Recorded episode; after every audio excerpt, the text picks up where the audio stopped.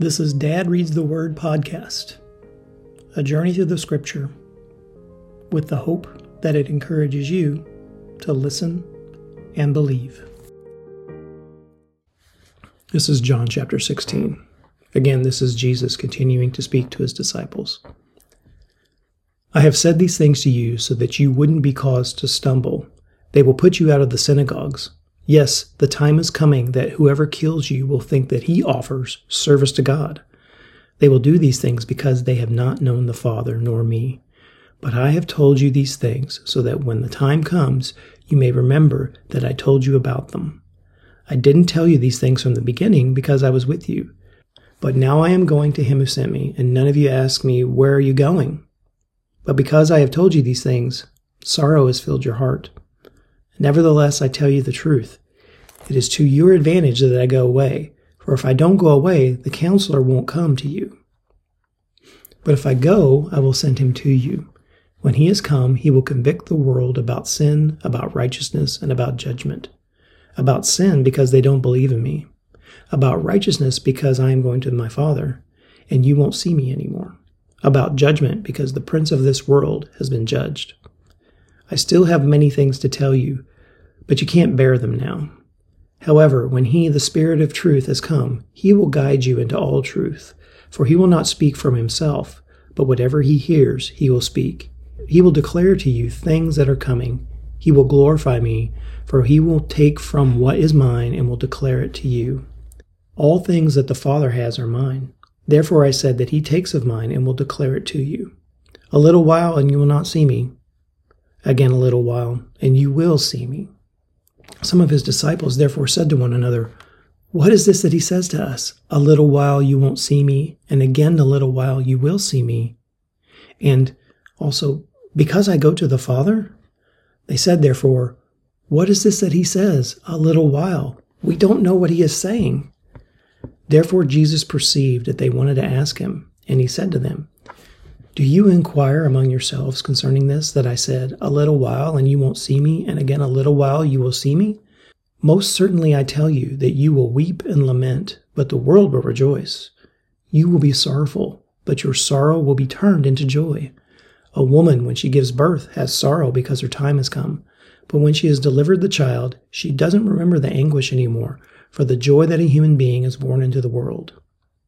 Therefore you now have sorrow but I will see you again, and your heart will rejoice, and no one will take your joy away from you. In that day you will ask me no questions. Most certainly I tell you, whatever you may ask of the Father in my name, he will give it to you. Until now you have asked nothing in my name. Ask, and you will receive, that your joy may be made full. I have spoken these things to you in figures of speech. But the time is coming when I will speak no more to you in figures of speech, but will tell you plainly about the Father. In that day you will ask in my name, and I don't say to you that I will pray to the Father for you, for the Father himself loves you, because you have loved me, and I and have believed that I came from God. I came from the Father and have come into the world. Again I leave the world and go to the Father. His disciples said to him, Behold, now you are speaking plainly and using no figures of speech. Now we know that you know all things and don't need for anyone to question you. By this we believe that you came from God. Jesus answered them, Do you now believe? Behold, the time is coming, yes, and now has come, that you will be scattered, everyone to his own place, and you will leave me alone. Yet I am not alone because the Father is with me. I have told you these things, that in me you may have peace. In the world you have trouble, but cheer up, I have overcome the world. Thanks for the word of God. Uh, these words that Christ is giving to his disciples are there to, to let them know what's going to come in the future. And I think as a word of encouragement to them, even though they don't quite understand exactly what Christ is saying. They don't really know what he means that he's leaving, that he's going back to his Father, and that they can't follow him. They don't think they quite get it yet, but they're going to very soon in the coming the coming chapter. Things are going to happen pretty rapidly here, and things are going to be changed, and they will be scattered. And um, and so we'll follow through that and We're almost through this book of John, about more than 75% of the way through. And um, I hope you're enjoying this journey through the scripture. If you are, could you share this with a friend? Point them to the podcast.